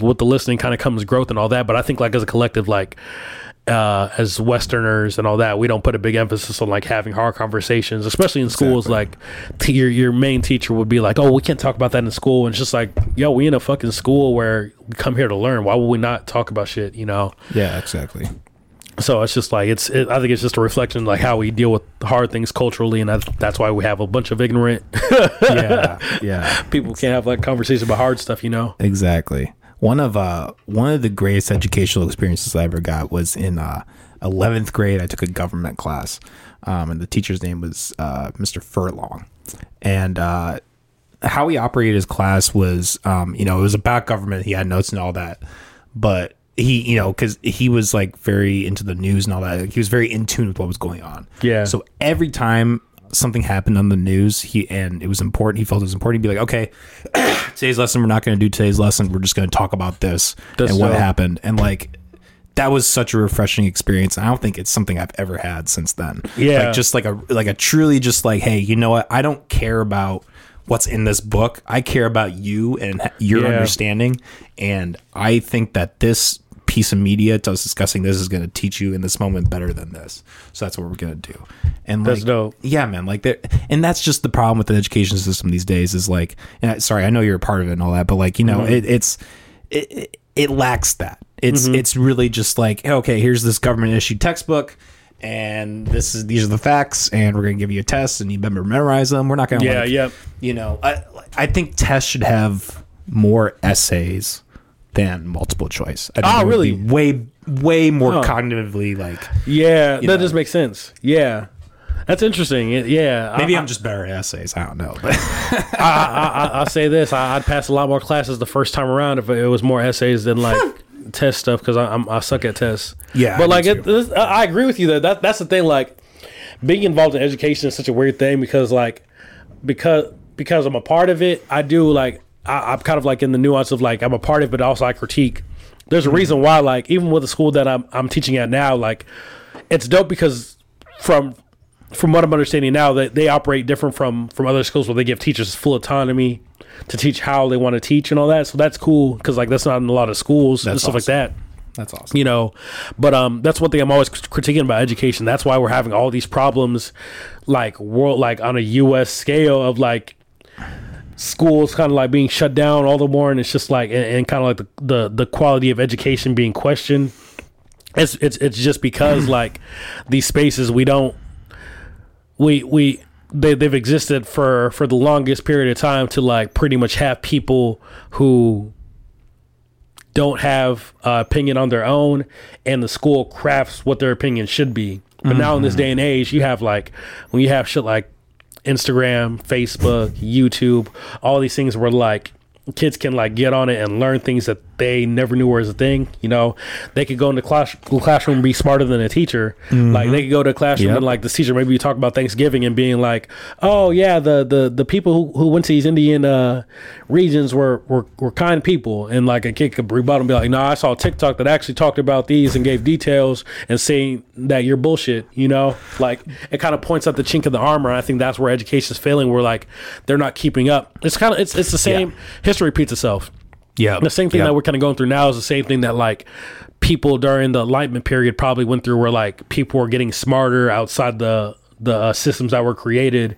And the system either had a place of like creating something to kind of cater to these people as they're growing now or just stay behind you know? And i think education now is one of those things where like with all these things growing like education has the persp- like has the opportunity to like join along with like creating spaces that that more help with like developing developing critical thinking because that's literally what makes like a, a person contribute to a world better when they can critically think about the world around them and know why.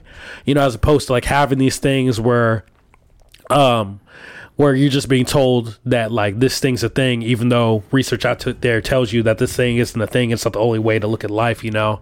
As long as schools just re- re- as long as schools rely on that whole like okay we're here to teach y'all something about yourselves you're gonna fail because like these kids are smart as hell like they're not going they're not going into the class like y'all did like back like 50 years ago where y'all just accepted everything Yeah, right. like Yeah. we're a little bit more smarter now so it's you know I think that's the problem with education. That's why like kids are going to school less and less. One one reason why. There's a Sure. myriad of reasons, but you know, kids can see through bullshit. You know.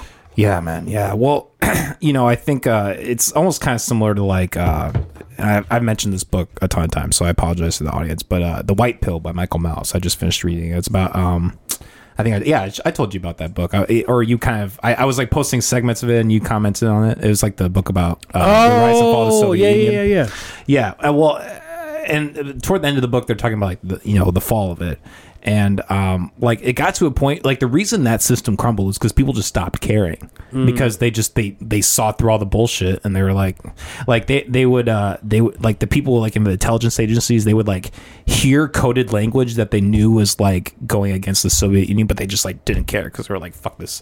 I think Yeah. that I think you're kind of seeing something similar to that happen in education. Yeah, Like, you see more and more and more teachers just being like I don't give a fuck. I don't get paid shit. Like these kids don't care. They all find out from YouTube and TikTok anyway like you know look at what happened over the pandemic like how Yeah.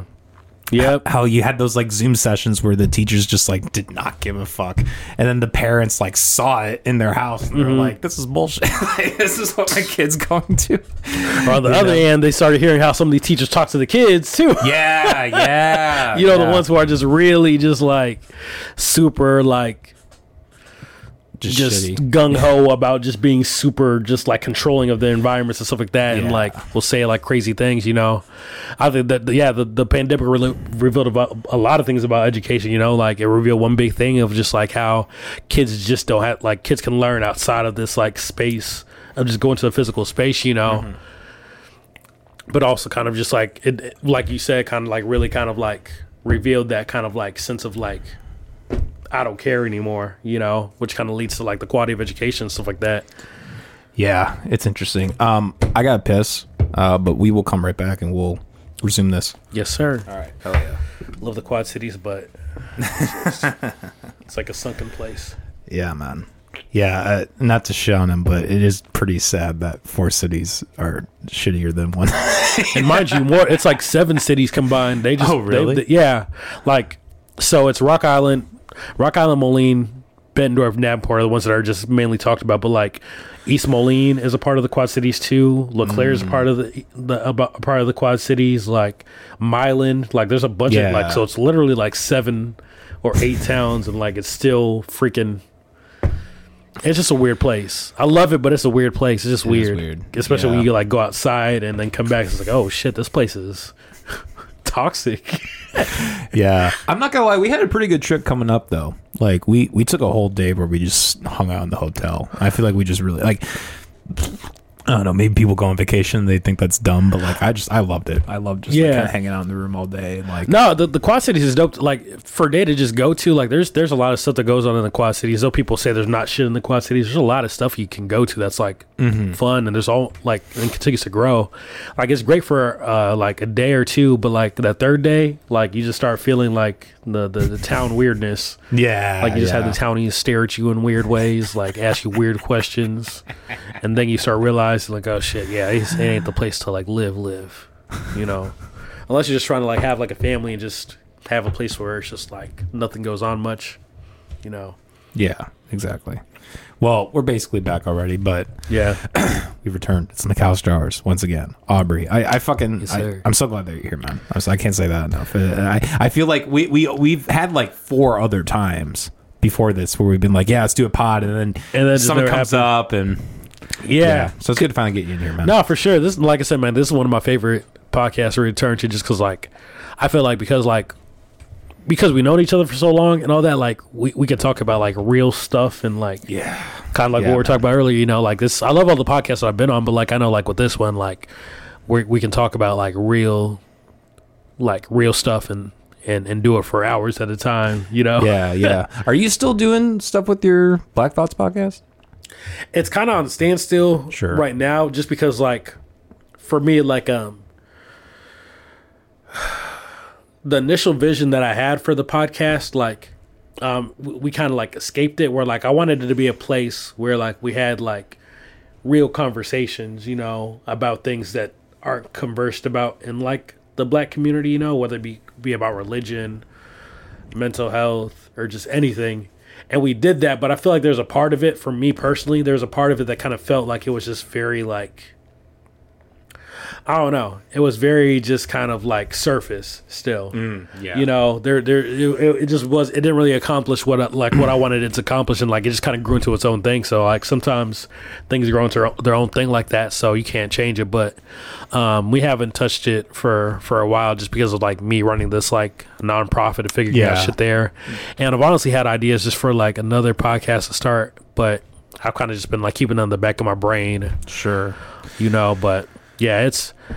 I don't know when it, if it's going to return. If it does, I probably won't be like a host like I was. Sure, sure. You know, just because like I feel like with what it is as an entity, someone else can kind of fit that uh, space better. Where like I don't think that the podcast podcast gave space to like having nuanced conversations. Mm. You know, that didn't feel like that didn't feel kind of like um like watching an episode of the news. You know Sure. it just kind of really escaped my like vision for it. So I kind of just let that kind of just sit and grow into its own thing. yeah, yeah. You know. Well, we were just talking. I mean, we were just talking about this literally before, right before the podcast started. Like, uh, you know, I, I think Iowa has a lot of podcasts in the Midwest, and Iowa have a really hard time breaking that. Um, that barrier of like the nuance, you know, having wild stuff like what you know I try to do in this podcast, um, and it's understandable why. Like there, there, you do get a lot of backlash and criticism. Like I, I've personally gone through the whole fucking like Yeah. all of it, you know? Like it, it it is hard to like like have those nuanced opinions. It's way easier to just like sit there and be like yep okay. You know i'm even guilty of it. Like i i have guests that like say crazy shit and then i don't really know how to react. And then i kind of i'm later i'm like fuck i should have like like you know um, you know corner not cornered them but like you know i should have like critiqued them on this point and like you know said this and that etc um you know it's just, it's really hard in the moment. Like it's it's really like it's really like uh like training yourself like you know like working a muscle. Yeah. like it's really hard like like the reason like you know uh, like someone like joe rogan like and honestly he's kind of fallen off in this regard but like you know one of the things he was really good at was like doing that. Like like but is is that really right? Or are you just like he he's one of those people who most of the time is like not afraid to just say like just call you on your bullshit you know? That's a really hard thing to do like in the moment like um, Yeah. especially when you're talking with someone who like you know is like ideologically different than you. It's like okay i could spend the next 40 minutes doing Yeah. having this huge ass conversation yeah. or i can just let this go just, yeah, man. It's uh, I, I, bro. I, I pointed back to just like being being the region that we are. Like the one thing I continue to remember about this part of the Midwest, like as because like it's, and I mean like just from from from Rock Island to here, like though y'all are a lot more, the one's a lot more progressive than Davenport. i like to think you know, so too yeah It's it's way more like by far way more progressive than than Davenport or like Bettendorf or stuff like that. But with that said, there's still this like culture that kind of exists from from Rock Island to here, where like it's weird. Where when it comes to just like being in, in the face of like innovation or like things that like may push people the wrong way. Like in the Midwest, we just don't talk about like hard stuff. I, I don't know. It's just because like the Midwest is just like a friendly part of the like. i think it's the church culture man i i, I really like Yeah. um growing up in this in small town northwest iowa um that i mean that's just been clear as day from day one there's like there's this christian church like you know bible you know or you know church group type of vibe where it's like there's just these things we just don't talk about and we're gonna ostracize you if you do and i that i really think like christianity in the midwest is like at the forefront of that whether like Yeah. whether or not people are even like religious or not like just that culture and that like Yeah. people call it politeness yes in some ways but also in a lot of ways it's just like ignorance yeah, um, yeah. uh, yeah, I just think that that's like the reason that's prevalent in the Midwest is because of religion. That's why I think Hmm. I never thought about it like that. Hmm, I could see it. that was like my upbringing essentially. So I Yeah. thought about this for decades. Yeah, I, I wish I wish uh, some of these Midwest churches would have the same energy when they talk about uh, uh, illegal immigrants because uh, Right. in Bettendorf they had a whole with like having that culture like it's in Bettendorf like a few years ago like they had a whole like they had a whole summit talking about how they didn't want illegal immigrants in Bettendorf and they were okay with openly saying like we don't want them. There's a whole news thing on it, so it's just like yeah. It. I'm glad you brought that up because I was going to ask you too. My I know my I tagged my homie uh, Rob McCoy in Yeah. that status and all that. So I so I did talk with him a little bit. Um, Rob, if, if you're listening, please reach out to me. I do really want it, but um, yeah, I just I, I I'll, I'll probably hit him up again after this episode, honestly. But we kind of lost communication, but we were we were talking about having an episode. I really really hope he's still down for that Oh, because he, he's he'd be a perfect dude, bro. Like it's like Rob's one of those dudes. Like so so he's like he's a pastor of this church in Rock Island called Two Rivers Methodist Church. Okay. you know, but um, it's very he's very um. He's very wise. Like I, I really appreciate him. Honestly, even though I'm not someone who like like considers himself like a Christian, you know, like it's just because of like being there and it not like you know in the journey that I had, you know, like I don't consider myself Christian, but like kind of seeing what he does and like how he allows his beliefs to like really kind of like build inclusive communities is dope. Like his church is actually uh they they've been having this battle the last couple years. Um, correct me if I'm wrong too later, Rob, but um they've been having this battle the last couple years where they've been meeting with like the uh the council of the Methodist churches and all that and kind of pushing against them to like make like their church uh LGBTQIA plus like inclusive which means like giving them a space where like none of their doctrines about like the whole thing that folks harp on when it comes to like Christianity saying homosexuality is a said sin. Like he doesn't believe that. Yeah, he doesn't think that's a thing. Yeah. it's like and like and then he has a, I mean he has family members who are part of that community too. So like like to kind of see how he's been advocating in, in that space for the last couple of years and seeing them win that and like his church now being like LGBTQ like inclusive like I can imagine he took a whole bunch of hits uh, against that like against that because of like what Christianity is in the West and all that but Yeah. he's definitely one of those dudes like I've had conversations with him and like he's I mean he's one of the guys who like my nonprofit right now like he's the one who's kind of like helped us kind of like get off the ground and all that and he never asked anything in return like come to a church or nothing like that he didn't care about that part he just wanted to to help an entity around here so like uh, that's doing good things. So like, uh, and I've, I've known him for like four or five years. So like, we've had conversations about faith and like why I'm not a Christian anymore. And like, he always is telling me like he's how he agrees. Like he has that space where like being a, a Christian pastor is hard while having like progressive ideas because like he realizes that there's a lot of racism and homophobia in said like Christian culture. But like he he he believes like that part of his job is just to like show how like it what it means to just be human uh, living a spiritual experience, as he kind of says, you know. So he's he's a dope guy to have on because he has such a nuanced perspective when it comes to faith. Like super dope, like super dope. I've, I've learned a lot from him myself. Really, Yeah. No, I I really hope he um you know, I hope we can continue to talk and that we can make it happen because uh yeah, I, I, I've I've been struggling for a long time to find somebody from a religious organization willing to have a conversation with me. Um, the only thing that's come, cl- I mean, come kind of close is the um, uh, Jason Bennell from the Iowa Atheists and Freethinkers. Uh, if you haven't listened to that episode, I highly oh yeah, no, I, I listened to that episode. Yeah, that, that was the uh, the atheist homie. Yep. Yep, yeah, yeah. yeah. Yeah, he was uh I yeah, that episode. Hell yeah, hell yeah. We, uh, you know, I, it was kind of interesting because you know I consider myself an atheist, but there were a lot of points that we disagreed on. Yeah, Um, so you know, I, I, because you know that's kind of the interesting. That that's like the one thing about Christianity that always loses me is the homophobia. Like, Oh, yeah. like eh, like, and so I like I don't really like I personally I don't want to speak on too much because I want to save it for the interview. Yeah, but, yeah, like yeah. I don't really know like how I feel about that when like churches kind of like it almost kind of feels like um white people will support Black Lives Matter.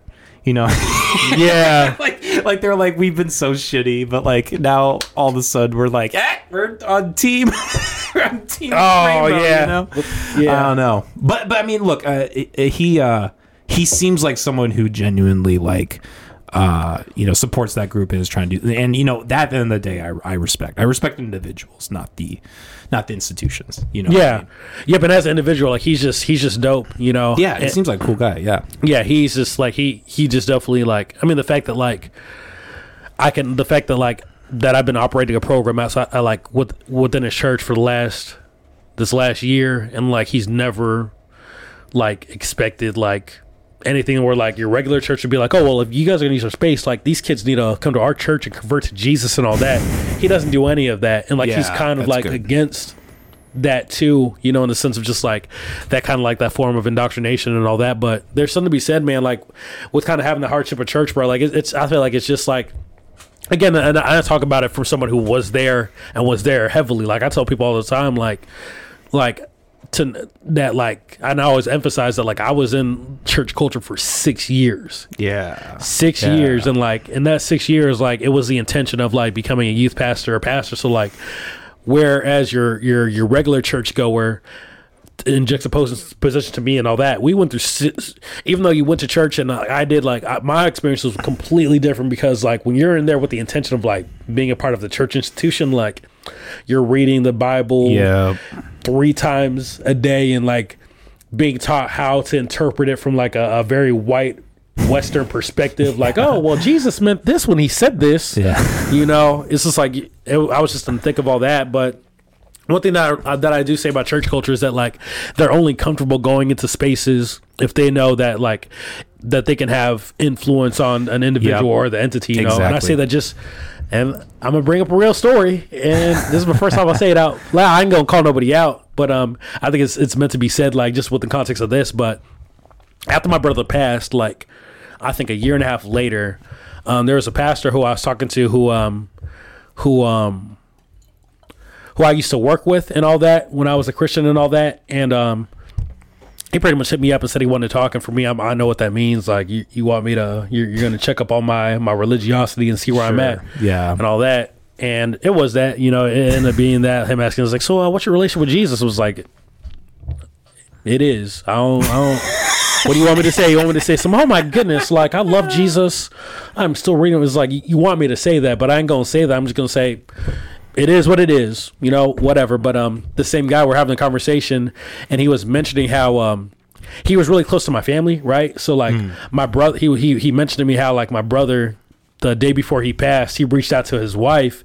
My brother was kind of just like in this place of just asking him, like, "Yo, like, so what would God think about me if I did this or that or the other?" And the pastor's wife's response was like, "Well, I can't answer that now, unless you come and meet us and talk about it and all that." And then this happened. So for me, you know, like for me, that's why I kind I look at that. I'm like, that just shows me that like your religion, it doesn't do anything for anybody but you. You know, at, at the end of the day, because like it's just like this. If you have a, for me, if you're like a spiritual person or like a spiritually conscious person, you know, that means that like you're you're you're you're sensitive to the human experience and like you're you're willing to do what you can within your power to go to that person struggling and all that. Like you know that that's my whole perspective. But if, if your religion or spirituality says that like you have all the answers but don't give them unless they convert to your club that's a bullshit ass religion. Like i'll call that out e- easy you know but oh that's a lot of what what a lot of like religion kind of like operates under. It's just like oh we don't want to go into these spaces unless we completely know that we're gonna change this person's life for Jesus and all all this weird crap, you know, and it's just something and, and that's what I'm not that's one thing that I'm just like that I grow like intolerant of like as a person who's still like even though I don't consider myself Christian, like I do kind of have that nuance of just like the things that like You're are- spiritual. yeah, yeah, you know, just the things that like Jesus taught and stuff like that. I don't even though I don't think that like things are like literal when it comes to like these like miracles that happen in the Bible. Sure, like yeah. I don't personally I don't think they have happened, but I think that's besides the point. I think that doesn't matter whether you believe they happened or not, whatever. But I'm like, he was a pretty radical thinker. That's why I see when I look at like read the Bible, like I see a radical thinker who was changing a system and political and religious leaders didn't like it, so they killed him. You know, Yeah, he was an enemy of the state. so like that's the thing that I like. That's the thing that I rock with, just like the teachings and all that. But I rock with it just like I rock with the teachings from Buddhism, or the teachings that I get from um, anything else. Because for me, like, uh, and, and to kind of go back to like what we were talking about earlier, for me, like that's why like whether it be Christianity or atheism, I feel like any idea that like says this idea is the one right idea, I feel like that's just dangerous because it has so much certainty behind it. Like where I critique Christianity just like I critique like someone who just has an atheist and, and, this, and Sure. you know just atheist idea of like oh this doesn't exist at all. And like in this side this is how cool well it does exist. I'm like how can y'all be so certain?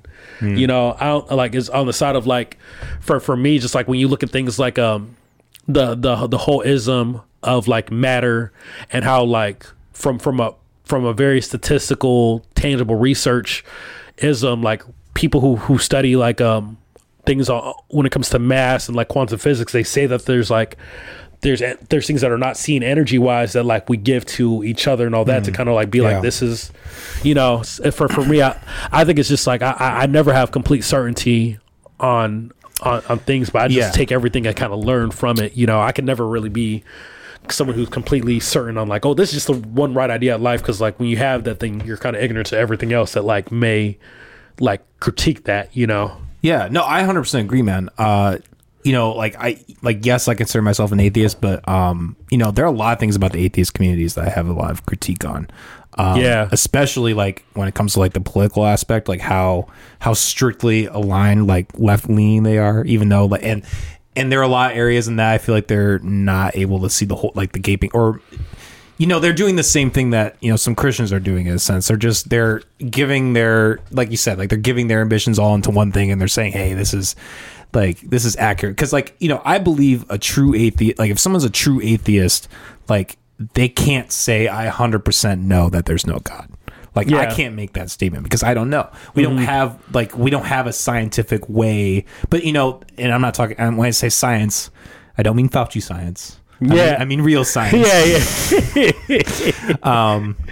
you know that's the beauty of science is like um, if you have a theory or you have a hypothesis you can you can you know take tools and math or whatever and apply it into the real world and see for yourself oh okay this all lines up and um, i think you know if you don't have that and you're willing to just make the assertion that like yes 100% like either way then yeah like you're not an atheist. Like you're not you're not like you are not a true atheist. Like you are a like a like that's Hmm. the problem. Like there are cult followers in atheism. Like they're like you know I'm a libertarian. There are cult followers in libertarianism. You know? Hmm. Yeah, like, every group just has those people who are just not going to have that kind of you know so i mean and, Yeah. and that's a that's something that i debate with too like how like how much faith and how much like do i want to put myself into these like you know atheism or libertarianism or whatever like how much am i willing to put myself into that and like to you know give myself to that like it's a it's a thing i debate with and i think anyone should Yeah, it's the, the I, I like those ideas.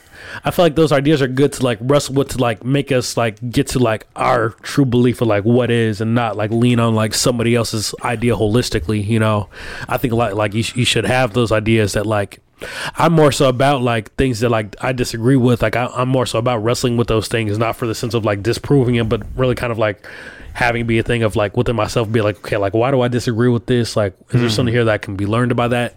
I feel like it's just better to be like that when it comes to like things like when it comes to just like things things within that realm of like spirituality because like spirituality is just like there's uncertainty there none of us truly know anything we don't know if uh I mean, I, I, I don't think uh, heaven or hell exists. I think we just made that up with like the human language we have to kind of like deal with like suffering and justifying shit. Yeah. You know, we don't truly know these things. Everything is just speculation. Yeah. You know, so like the best thing you can do is like not be like, oh, this is completely the right way because it makes sense to me. Is like cool, but realize that like there's fucking countries out there that have never heard about science.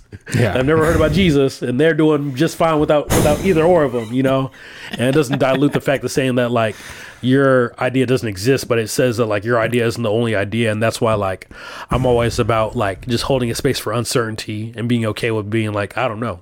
you know, there's a lot Yes. more power behind I don't know than uh I know because sometimes you don't know and you're just going off what you know from your Yes. perspective. You know. I hundred percent yes. Uh, uh, I couldn't have put it said better myself. That is like that is the thing. That is those are the three keywords of science. Being, Yeah. being willing to say I don't know.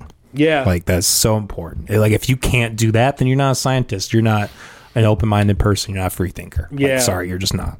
No, seriously, and it's it's it's funny, I- I- and I I say that all to say too. Like in the last few the last few weeks, man, it's been kind of crazy. The last few months, like as a creative, I don't know what it's been, but I've been getting invited to churches to do things. You know, like to do poetry and stuff like that. You know, Weird. like it's well, Rob, like Rob's church, the homie I was just telling you about. It makes sense with his because like he's he's on on uh for Pride Month. He literally had like poets like youth poets who were like a part of the lgbtq community come and share poems and he's like it don't got to be religious and it don't to be clean language. You say what you got to say. So like it makes sense for him but like churches that are super a lot more like conservative in their thoughts. I'm like what do you see in me that like that makes you think that i'm like the perfect card. for this you A know. It- it's funny because the last church i did some stuff at i did a poem for this church and all this. And the last poem i did that I was like close to like religious was this poem that i wrote called like stars of mizak. It was actually on my obisms album so it's on mm. spotify. But it's pretty much talking about the nuance of religion where i realized that like there's always going to be a part of me just because of my upbringing because like the ancestral narratives of it that's always going to have that spiritual aspect to me. Like i can't escape it. You you heard all you, you hear it in my music you hear it in my art it's just always going to be there and i just got to be like okay well this is a part of me you know but with that said, there's also part of me that's just like always going to critique it. So I did this poem pretty much at this church, and the last few bars was pretty much critiquing the church and telling like people that they they were like that um it's a form of like brainwash if you just allow yourself to be confined to a space and tell them to tell you let them tell you what what you believe. And I didn't really think about it, so I got to like the last lines of the poem where I'm like pretty much pointing at everybody there talking about them. I was like, oh shit, like I was like, I might be able to come back to this church, but like, one of my homies who's a, a drummer there, uh, we were doing some work last week, and I was like, yeah, bro, I was kind of, I was kind of like nervous because I really did kind of critique the church in front of the church's face. Like, he's like, but bro, you said the shit you're supposed to say, like the fuck, and I'm like, that makes me feel good. The fact that you're in here and I can say that and you agree, you know. So like, there's there's almost like the silver line that I'm glad, even though I don't really like abide by any kind of religious thought. It's cool to see that there's people inside the church too. And it's kind of like education where inside this system of the church and like are fully church but also like critique kind of the thoughts in it. It's kind of cool to be able to see that because like going into churches i'm just like man I, I don't know why y'all had me here but i'm here doing what i'm doing and it's so weird but it's it's cool to see that there's real people who also like have those real thoughts of like yeah i don't i don't agree with that either you know it's it's Yeah. a little bit more like okay cool there's there's hope for these spaces too yeah. You know, it's funny. Uh, me and Molly, like the earlier last week, we were talking, and I was like, I was telling her about um, when you were like, when you were like deep in the church and you were living at that house, how you felt like a slave. And Molly was like, Coleman, don't call Aubrey a slave. Hey it's I was fun- like, no, he said it. way more context to that. First of all, I don't remember it, but with that said, It like there, funny. there is something to be said about like it's it's funny because like I think like it's whether the people who who who who did it or not were were conscious of it. Like there there's something to be said that like the church churches be doing that to people like literally like. like if you, especially in the Midwest, like it's it's so it's so easy to kind of like be like the only black person in like religious spaces, especially in this part of Midwest, because like the churches are so segregated. So if you're a black person going to an all white church, you're surrounded by a whole bunch of white people. So there's probably going to be a lot of like really weird stuff that you're going to experience because they're never around black people. So like there was like there there was a part of that where it, it was low key like slavery, really. Like just say they literally had me in this house, said we're going to give it to you for free. You just got to read the Bible with us every morning, agree with us every day, and like Yeah. you got to do what we, you got to eat dinner with us and the family, and it's just like that's. There was a heavy aspect of that. It really was like, yeah. you know, it's funny. There's this uh, at my regular job. There's this girl I work with, and uh, she's like, uh, she's kind of in a similar position to what you were in. Like, she's at like a pastor's house, like living there, like rent free, but just like does all their shit, like the cleans her dishes or whatever. Uh, but like she kind of has like you know like in my workspace there's like you know people of all different cultures and such but like just how like i can't even really say like specifically but like just like how she addresses that it's so like enlightened white like liberal oh, so I'm funny. curious. Like she just says some stuff, and I just like, like, oh my god, you just said that. And like, it's it's funny because they say it thinking that they're like, I'm saying the right thing. Yeah. "No, you just sound really fucking racist. Wait, what? She, I'm curious. What she say? oh, wow. what was it like? Uh, she was just like talking this like I, I can't remember it was like Islam or Asian lady, and she was just like, yeah, I'm I'm accepting of all races or something, and I was just like, oh, you know, you, you don't need to say that. people who are accepting of all races don't really need to ever like say that. You know, it's just like the fact that you gotta say it. You try to convince yourself that you don't feel uncomfortable here because you accept. That's more so for you. yeah, Yeah, man. Yeah, it's funny. People are hilarious.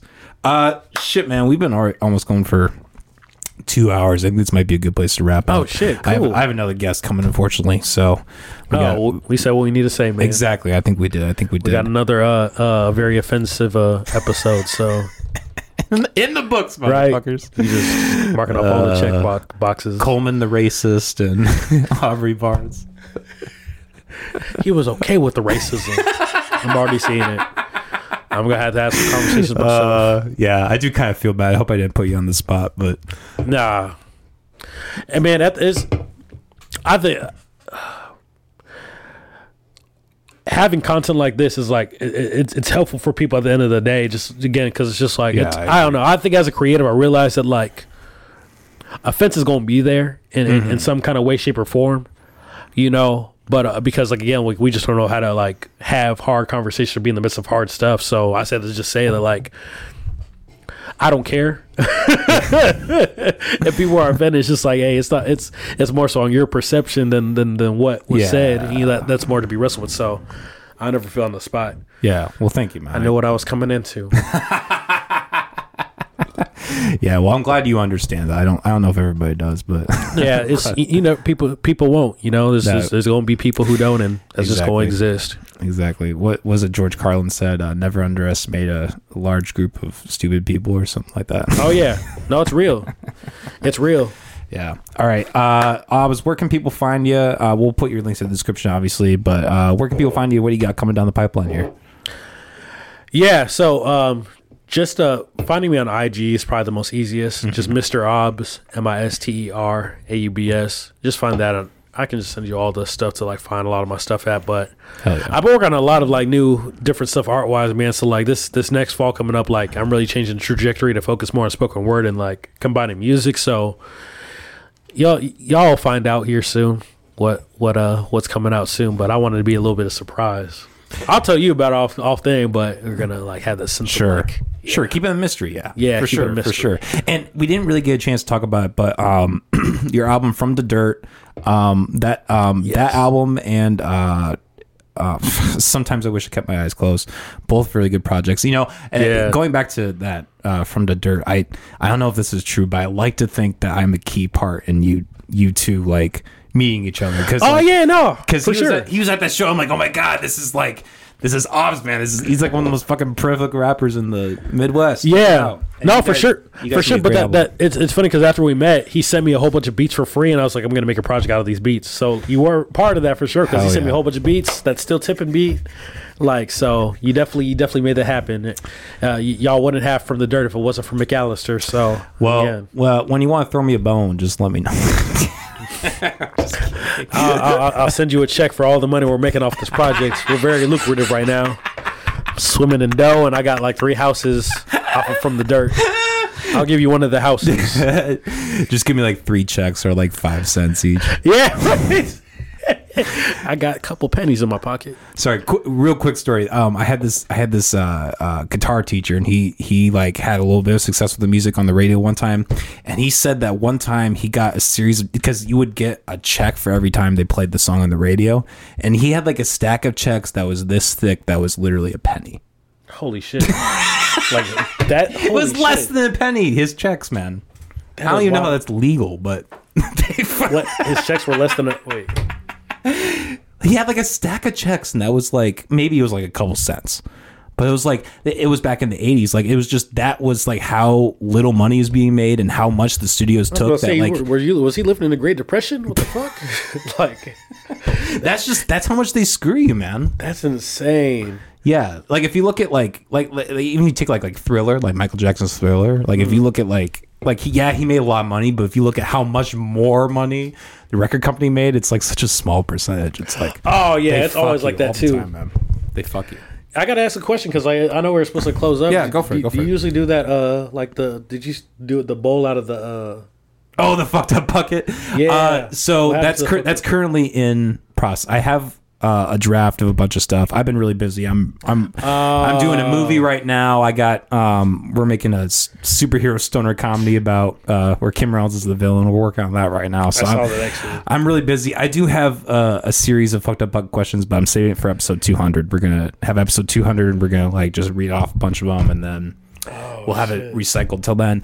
If you guys have something fucked up you want to um, submit, we can do that. You can do that on my website, um, that. There's a um, fucked up bucket submission form. You can put up to two. Just I don't know, like just shoot your shot. You got something fucked up. You think that might be funny? That come in the bucket. Um, after episode 200, we'll have that in. So I'm gonna have some people do that for real. Hell yeah, go. Please do, please do. I need, I need submissions. I need a writing team. content. Yeah, I need a writers team. Really, that's what. And that's that's the next day, man. that's the next investment, not the, not microphones or anything, just the writing the, staff. the writing the writing squad. yeah, exactly. Um, all right, guys. Aubs, uh, pleasure again. Uh, we'll have all your links and all. Go check out those albums. Um, the McAllister Hours podcast. We're here every Monday and Thursday at 7 p.m. Uh, you can find us on any audio or video platform or on YouTube, etc. Um, we also have a Patreon where you can get exclusive content there, exclusive interviews, behind the scenes clips, shit like that. Um, we also have a website. Go check that out. And yeah, donate, motherfuckers. Support creatives like that. Donate. Exactly. Donate in this piece. don't you, you know you don't even have to donate just give a share give a share give a like you know that's that's the free way to The- the donate right things. yeah so exactly Yeah, definitely do that. This is uh and, and support Gray's Lake uh, Scottish Ale from uh, Confluence as well. Trying to get you some more branding here. Get some of those sponsors dollars. Hey, Confluence, make a make a THC drink, and I'll I'll uh, Yes. I'll support that. No, I'm kidding. Confluence is I don't drink it anymore, but it's good shit. Um, also, got Molly, this is this is a fun having you back on to um, help out. Just do you have any closing? Do you have any closing thoughts, Molly? Nope.